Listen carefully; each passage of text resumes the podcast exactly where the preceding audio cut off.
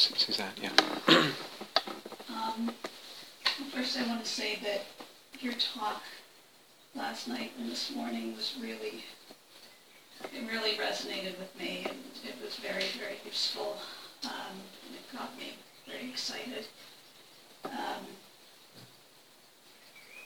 just seeing or hearing how my art practice and my meditation practice can feed each other because I know that for a long time I've been buying into this version of what meditation or the Buddhist path looks like and, and, and that version. Um, so that's good. Um, and I feel like the, the kind of the world of the senses is kind of taken care of for me. Um, for as long as I can remember, I've always had a yearning, a really deep yearning to connect with something, we'll call it divine. I was not raised religiously at all, so it didn't have a particular form that it took. Um, and it kind of evolved over the years. And when I was an adult, I had some kind of mystical experiences that I think I misinterpreted. I kind of, I kind of interpreted them as, let's say, kind of Buddhism 101 about all things are connected, and I had some synchronistic experiences. And then when I learned about emptiness, it was like, oh my God, I knew it, I knew it. It just seemed to all make sense, and I just developed this passion for experiencing the unfabricated. Um, and I know that it can slip into craving sometimes, but in our meeting yesterday, you mentioned to me that um, you don't have to meditate. And you know that because of my physical limitations. I don't think that I'm not going to be able to meditate, but I know that I'm going to to kind of try different things and be flexible. So I'm wondering, can you have, and like you were saying, well, you don't have to meditate to become enlightened. But what does enlightenment look like if you're not sitting on the cushion in terms of can you have an experience of the unfabricated or like I know I've heard all these stories about, you know, there's a monk and then, you know, you met Buddha and Buddha said this and he instantly became enlightened. What does that mean? You know, is it the same thing as having a cessation experience or is it something else? Is it something different for everybody? I would think not, to a certain extent there's a certain knowledge that you gain, right? I'm done. okay. okay. Um, so, um, let me see if I if I get it. Um, I want to know that I'm I just want to know that I'm moving in the right direction. I don't want to go off and like, you know, think, oh, well, I could just, you know, do this. And then that's not really a good direction to go in. And I'm not expecting you to tell me what direction, but I need to know that mm. um, I can kind of get where I want to go. You can. um, uh, um, I'm just trying to sum- summarize that. Uh, is the basic question just given what's happening physically right now and with health, etc., that and and you feel like long meditation sessions and, and frequent meditation sessions are not are not within the capabilities of the body right now. Um, is it still possible to get enlightened? And is that kind of enlightenment I might get without long and frequent meditation the same kind of enlightenment as as uh, The phrase you used, the beyond, that's, that's Okay. very, okay. that, that resonates with me. So can I, can I experience the beyond? Um, yes. um, so I, I, I'm, I'm. Uh, I don't get it, when, when you're not meditating. Yeah, I, so thank you. I, I didn't, I don't recall saying to you you don't need to meditate. No? Uh, no. Uh, I, I, I yeah, that's interesting. Um, I, I, what I did say was um, meditation might not look like what you have a picture of. So if, if someone asks me what is meditation, what is insight meditation, etc., um, people give all kinds of descriptions and, and this and that, and it's this, you know, and then they think it's a certain posture or a certain this or that or concentration or a great deal of still, you know, whatever. To me, it's just, um, you know, in a nutshell, uh, practicing a flex, flexibility of ways of looking um, and seeing what comes out of that flexibility of ways of looking and an understanding come, or understandings come out of that that have to do with um, well with all kinds of things but primarily emptiness. That doesn't have to look a certain way. So to make a distinction between meditation you know on retreat on the cushion etc and not I, I feel that's over overdone that What about like walking meditation? Can you become enlightened during a session of walking meditation? Absolutely. I mean, if you look at the suttas and all that, there's loads of stories of that. Yeah, yeah. So there's this is a to me it's a strange. There's a hierarchy. First of all, between the four postures: sitting, standing. You know, sitting. I don't know what order most people put them in, but sitting's usually the, the best one, apparently. Um, y- you know, it's like this is all. I mean, if we just take the Buddha right now, it's four postures. There's four postures, and even in the division between retreat and not retreat, and you know, long meditation sessions, long meditation retreats can be really fruitful, but they're not. Um, it might not be where a person's um, most transformative insights and liberations come. You know, and um, I, I have s- spent a lot of time on retreat and long, you know, all this and that. But even if I look back at that, I, I wouldn't pinpoint the, the long times or the long sessions or all of this as the times that, you know, I, don't, I just don't, I don't think it stacks up that way. I don't think that bears, um, you know, bear, bears up to scrutiny, really. Uh, we have these ideas, you know, and I, sh- I shared with Suzanne, you know, when I was, I think I was like 21 or something, and I was on retreat at IMS, and I had all this crazy energy stuff happen, and, and the teacher asked me, sit, first of all, sit at the back of the room, because you're disturbing people. so, um, uh, and so I sat at the back of the room. You're still disturbing people, etc. Um, go, you know, go away. and I was sat over the other side of the courtyard, outside of the meditation room, in my room by myself, etc. And eventually, he asked me to leave. And uh, I was 21. I was living in a foreign country. I was so passionate about the path. So I so wanted enlightenment and awakening. And I remember after he said, you know, it's better for you to leave. You, you're going to hurt yourself. You need a certain thing he recommended. And um, and I was devastated. I was absolutely devastated. And I t- told you this story, you know. And I walked up that road. uh, uh, I was, I was like, how am I going to get enlightened now? You know. And um, to me now, looking back, it was it was it was not. I mean, I really feel for him and that, that kind of passion. But it, it, it seems like it was I was naive. You know, just that that sort of simplicity. If I can't do long retreats, then I won't get in enlightened. If I can't sit a long time still, um, so I guess I had this, this, you know, because I started just getting into this jhana practice and then been trying not to be attached to that, but also thinking, you know, less and less fabrication, like that's how it's going to happen. And through the jhana practice. yeah, Um,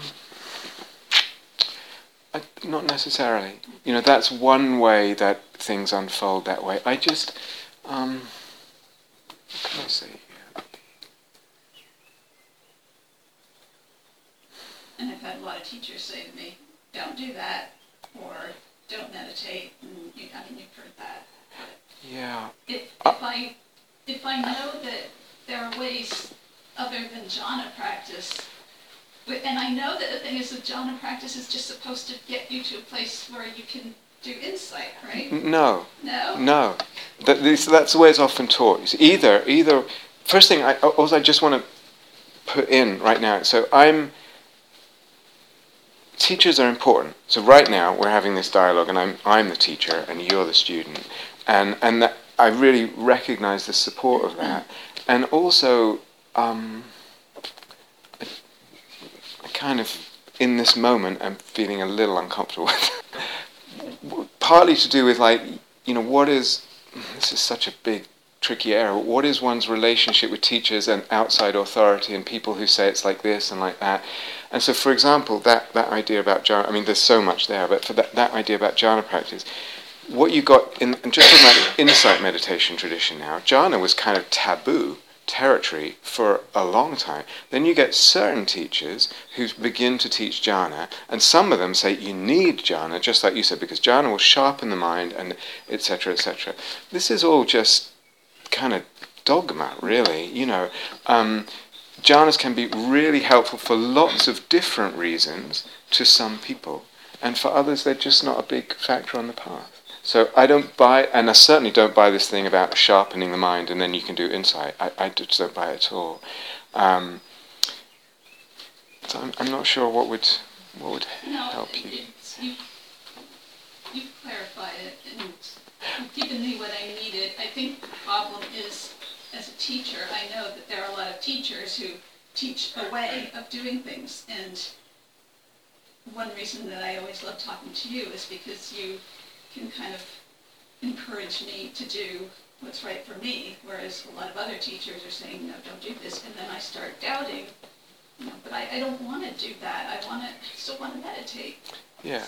But but again, I would just open up what that word meditate means. You know, if I look back to me when I was 21 years old, I I um uh, I had to, uh, well, there was a different thing going on, but there was a period of time when I didn't meditate. You know, and it was I so cared about it, and I and but that period of time and everything that came out of that and everything that I learned and the body work that I did and all that, it was so helpful. You know, so.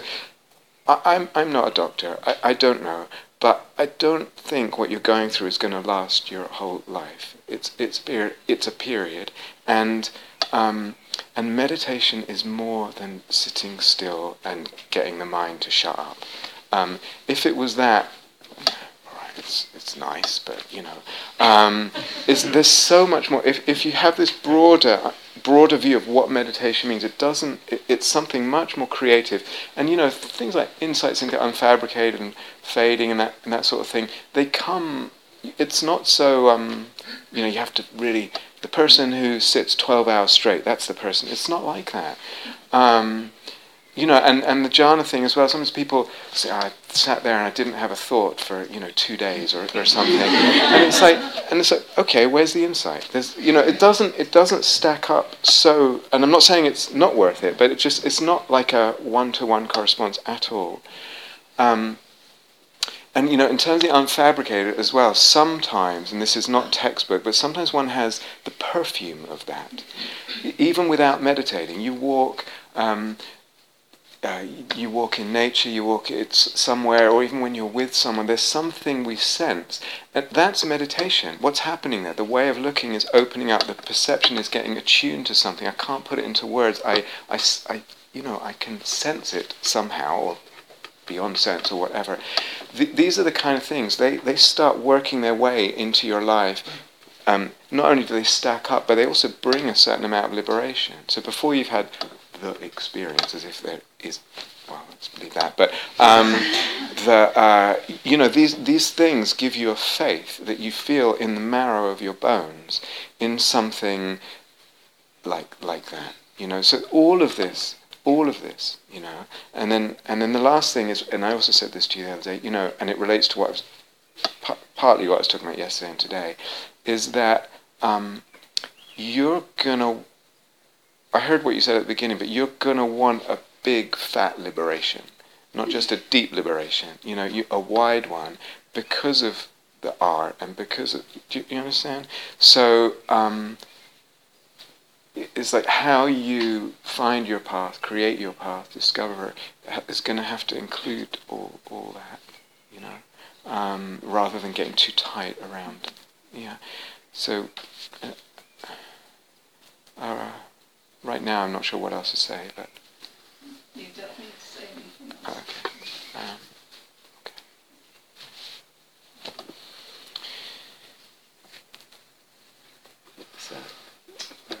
Yeah, yes. if, if I'm squinting, it's because the light is a bit from here to my eyes. But anyway, you're on, yes. um, so I was, I was working with an image, um, an imaginal image. Yeah. And this sort of like brought me to your jhana. You know? Yeah. And I, I just don't quite understand how that works. I mean, I see like the image is sort of related to uh, stillness. Mm-hmm. Mm-hmm. Um, it's actually the image is, is about the stopping of time. I don't know, like it's a poetic image, mm-hmm. and it's just sort of like I can see sort of um, you know like space, like stars and stuff like that. Mm-hmm. Just like that, as it uh, it'll be moving to that, and all of a sudden it freezes. Mm-hmm, mm-hmm. And then here's the the jhana. It happens quite frequently, mm-hmm. but, but I don't quite understand like how the process you said like because there's eros there. Like I, I love this image I know there's something about it. That I really love it, but um, it doesn't lead to more complicated. You know, yeah, yeah, yes, yeah, sure. It leads to um, um, unfabricated. Yeah, yeah, um, yeah. Thank you. So Johan's describing um, something that seems to be occurring quite regularly with the same image. Uh, there's an image that has to do with stopping of time and kind of cosmic in terms of galaxies and stars and things and there's eros with that image. There's beauty, and and and uh, is it actually from a line of poetry or is it no, stimulating? Just, just, a poetic image, yeah. yeah. So something is t- touching. The poetry of it is touching the soul, and um, is a little bit surprised how sometimes that leads into jhana, or quite frequently in, into jhana. And rather than what I was saying, whenever it was that imaginal work tends to create more complexity and branch off in this. Um, this is actually leading into more simplicity, less fabrication. Yeah, um, this has actually come up a couple of times in, in here. This is really common. So why is it happening? I, I, I think it happens because when something um, is imaginal, uh, the, the, the, energy body responds, first of all, and, and comes into some kind of harmony or alignment or openness or, or, or something like that. And if if the mind sort of part of the mind gets or attention gets captivated by that by that what's happening in the energy body and, and the kind of harmonization there, it will just go go into a jhana because focusing on that is a jhanic state. So anytime there's an image, now it, didn't, it doesn't have to be an image of like stopping time or space or some or some kind of image of stillness. It could actually it was you, Jan, the other day asking about an image of anger. You know, do you remember that? So it could even happen with an image of anger. You think here's this not not the image you would you were alluding to, but maybe some image of some you know stomping, monstrous, raging, you know, dragon god or something, and it's all this fire and and da, da, da. and the the power of that can um, be felt in the energy. But there's a resonance with that.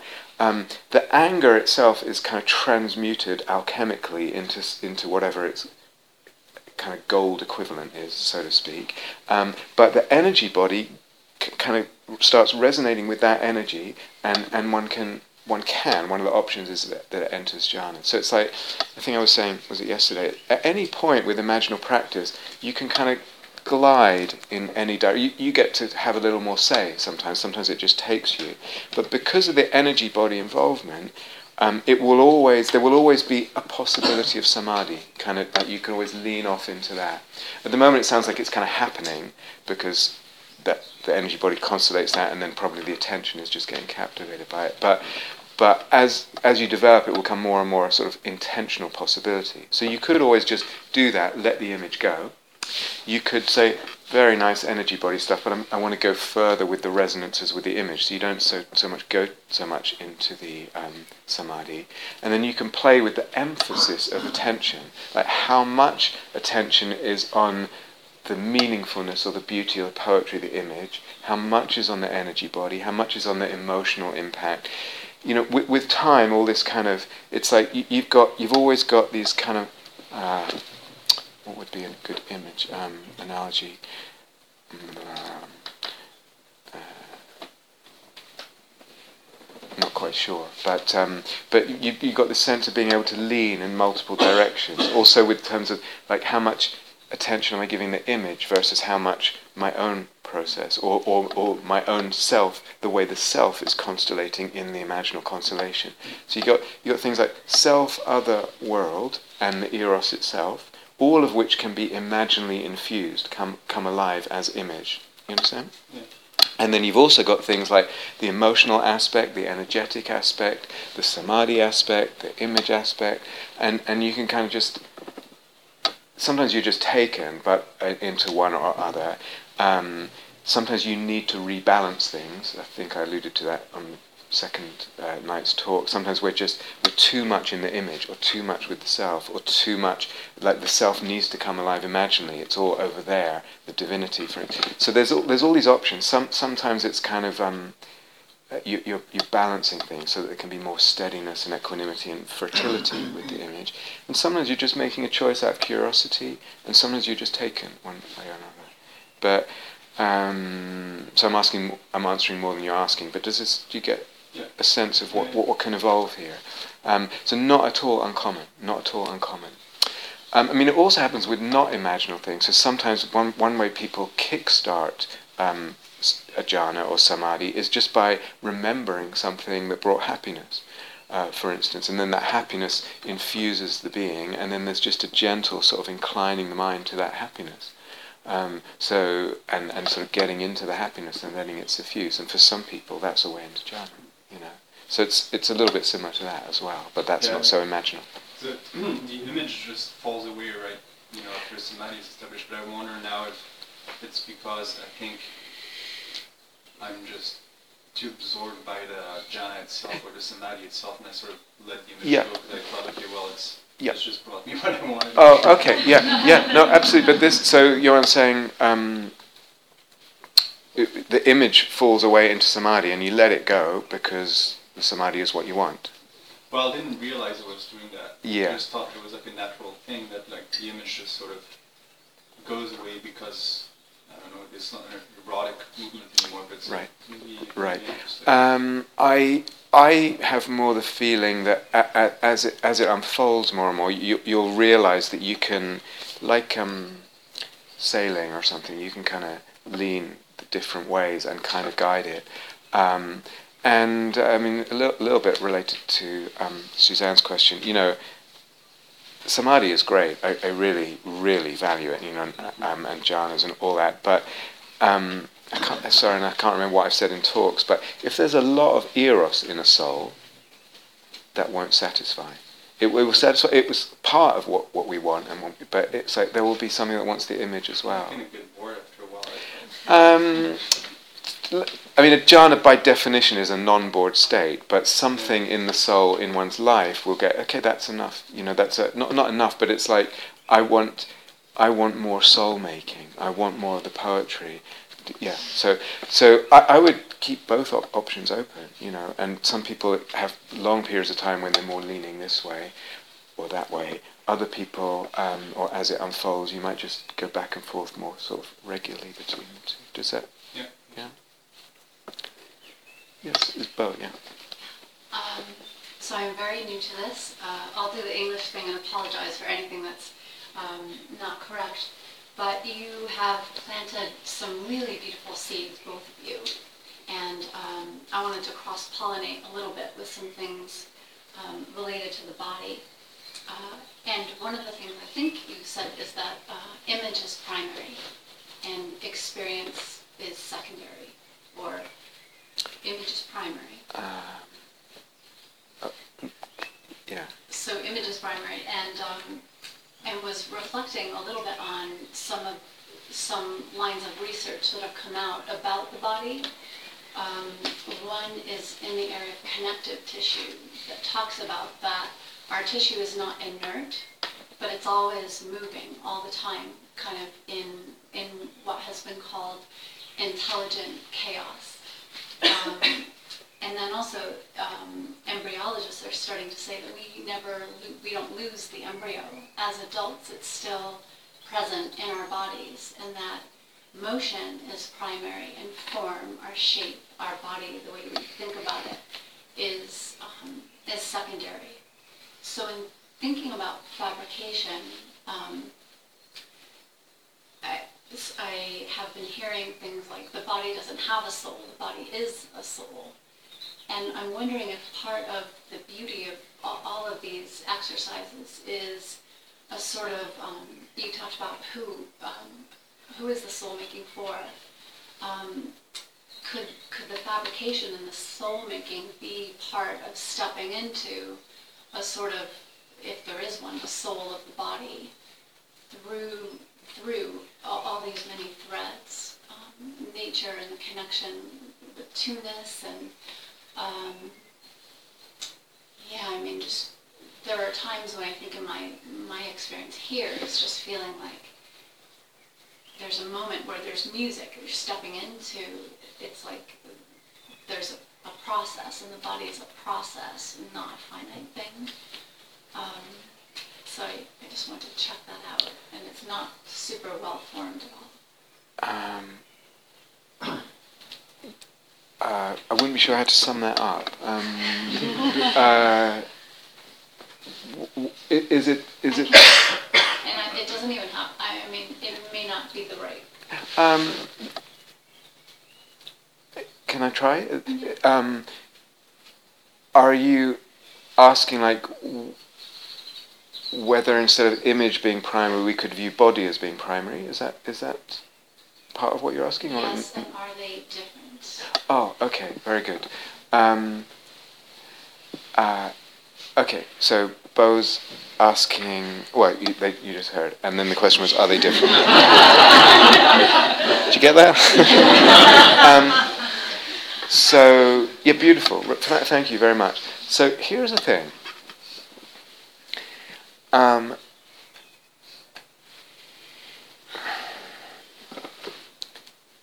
and, and, there's one, sorry, yeah, no. one tiny thread, which is that um, part of what we're doing here seems very devotional, mm-hmm. like very bhakti in mm-hmm. nature. Like it's part of our devotional practice to do these things. Anyway, yeah. I'm wondering. Yeah. Uh, so, um, and Bo's also saying that part of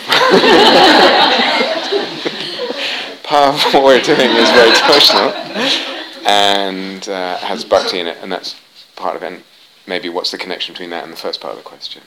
Okay, so here's here's here's how I, I might frame it um, or think about it.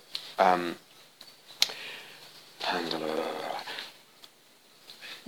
we have eros as human beings. Let's start. We, so you can. Here, here's the thing. If if um, ev- everything is empty and any conceptual framework, including the scientific, cannot possess a, a, a, sing, a claim to a, the singular truth of things. You understand? Does do people get so so? classical science, fantastic. You know, wonderful.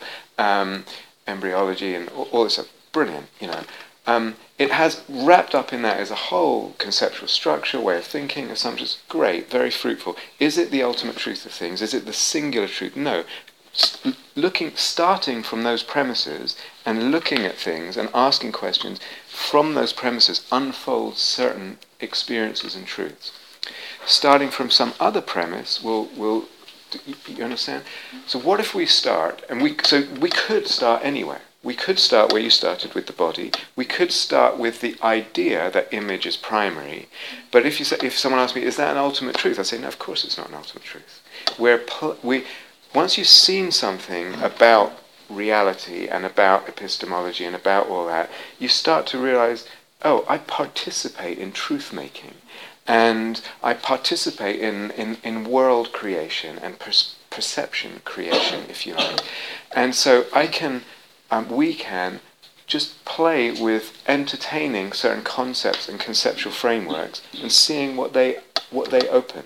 To, yeah. So we could start with the idea that body is primary and, and motion in the body, as you were alluding. Beautiful, absolutely beautiful. We could start with the premise that body uh, body is not separate from soul. You could start with the idea that image is primary. And, and so when you say this is primary, it's like already suggesting what happens if, if we take that as a basic principle instead of, for example, my psychological history is primary or, or whatever, or materiality is primary, all of which are fine um, as sort of starting angles that will then kind of give a different perspective on some kind of kaleidoscopic, not kaleidoscopic, but um, who remembers those disco balls that you, you, you, know um, they're kind of like you can't it's like reality kind of yeah. Um, I am really cool by the way. Um, so um, in case you're wondering. Um, uh, so so okay so we could start with images primary we could start with what you said absolutely each will unfold as now, we could start with Eros as primary. In a way, this retreat is kind of leaning in that direction. Or what happens if we just pick up the Eros thread and find out what Eros is through our experience and what opens from that? So, a little bit, that's what we're doing on this retreat. Um, or you could start again with just, I think I tossed it out at some point, the soul loves soul making. This is my axiomatic proposition. The soul loves soul making. What the hell do you mean? Okay, so I unpack what I mean. It ends up being a bit of a circular definition, but ends up being really fertile. So if I take, let's say we take eros as primary. So, so it's like I, I, I have, wow, I have in my time, um, in my experience, I notice in my life where there's eros.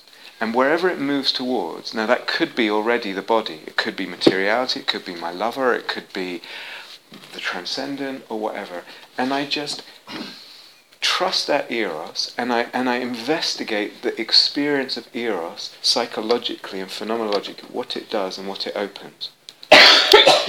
then I will find that um, it starts, as I said, it starts to kind of, everything gets subsumed in that. And uh, um, everything gets made sacred and, and made kind of valid, if, if you like. In, so if I start with my body is just uh, uh, not ensouled, eventually I will come to the, through experience, that the perception will open up that the body is soul. You understand? Now, another person might start more from there. That's where their eros goes immediately. Another person is seems a million miles from there. Somewhere they want the unfabricated, they want to go beyond form, all, all, that stuff. If we allow the eros and allow it that fire to catch, um, it will eventually catch everything. It will eventually discover uh, more things, more facets, more sacrednesses. It will discover soul everywhere. It will create soul everywhere. You understand? So that in a way there ends up being um, this unlimited kind of perspectives, an unlimited soul making, an unlimited ensouling. And you say, which is first? It, just, just follow your experience, follow your own unfolding. And so if you start with this, this um, there's both conception in what you're saying about the body, there's certainly personal experience. You have a felt um, experiential connection with body and bodies and the investigation of that and the experience of that and the understanding of that. There is eros there, conceptually, experientially, soulfully for you. If you do that, then it will just it will go, go to other things. Someone else, it's the other way around. Just making, yeah. So, um, so and then you end up with this like because you know I could have just cut all that and just said yes. You're right, and so is someone who says something else, and so is something because of this. There's something to me. It's like quite radical, sort of. Um, I don't know what you'd call it, like shaking up of the whole notion of truth and objective reality, etc. And just, just if, again, if we follow the, the kind of thread of this retreat, it's like we have this experience of eros. If we if we just name it, we begin to then see what it does a bit more, and then we say, "I'm going to trust this. I follow it," and then you start to see what it, what it does experientially, erotically, soulfully, psychologically, philosophically. Yeah, all this. Uh, conceptually, all of that. So it's like, it's all right, you know, it's all true. Does, this make sense? And, and so the devotion is exactly connected with that, because the devotion, where there's devotion, there's eros. Where there's eros, there's devotion. Again, this might not be so obvious at first. You feel into, let me explore my, my, my, um, my experience of devotion. Let me explore my experience of eros. Or as I said, just in the imaginal, here's an image and you start to realize, as I hang out, I start to notice, oh, there's devotion here oh, there's eros here. Um, and then I, I trust that, and then that's how that threads into the other. I'm just following my devotion. The whole thing opens up conceptually, experientially, heartfully, soulfully, bod- physically, energetically. You understand? So those two parts of your question are extremely related. The bhakti, the devotion, is it ends up being a kind of um, philosophical opener as well as an experiential opener. Yeah. Does this make sense? Mm-hmm. Um, The bhakti being a philosophical opener? uh, well, just what uh, uh, just what I just said. The, the devotion is where there's devotion, there's eros. Where there's eros, if we get interested in it and, and don't get in its way and allow it to do its things, its thing, it will instigate, inseminate, uh, ignite that soul making process, which starts changing my experience of things. So it changes my experience of body, of what my body is as, as a thing, as, as this, from the point of view of subject, from the point of view of expression.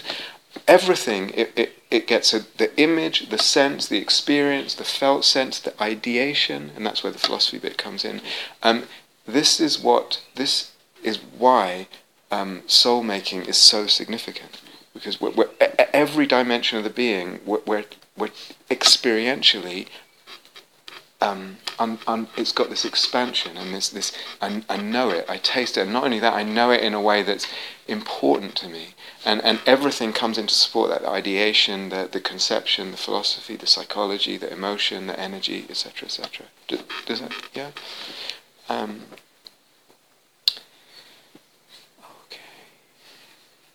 Uh, I, am happy taking up. Yeah, okay, sure.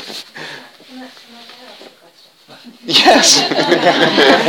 so Nick's. I'll, I'll say it for him. Yeah. This is from Nick's. But does your bear have a name? Bear. Bear. so bear is asking. He's, he's enjoying your teachings. He thinks they're quite good. he'd like you to justify your claim that there's no such thing as bear attention.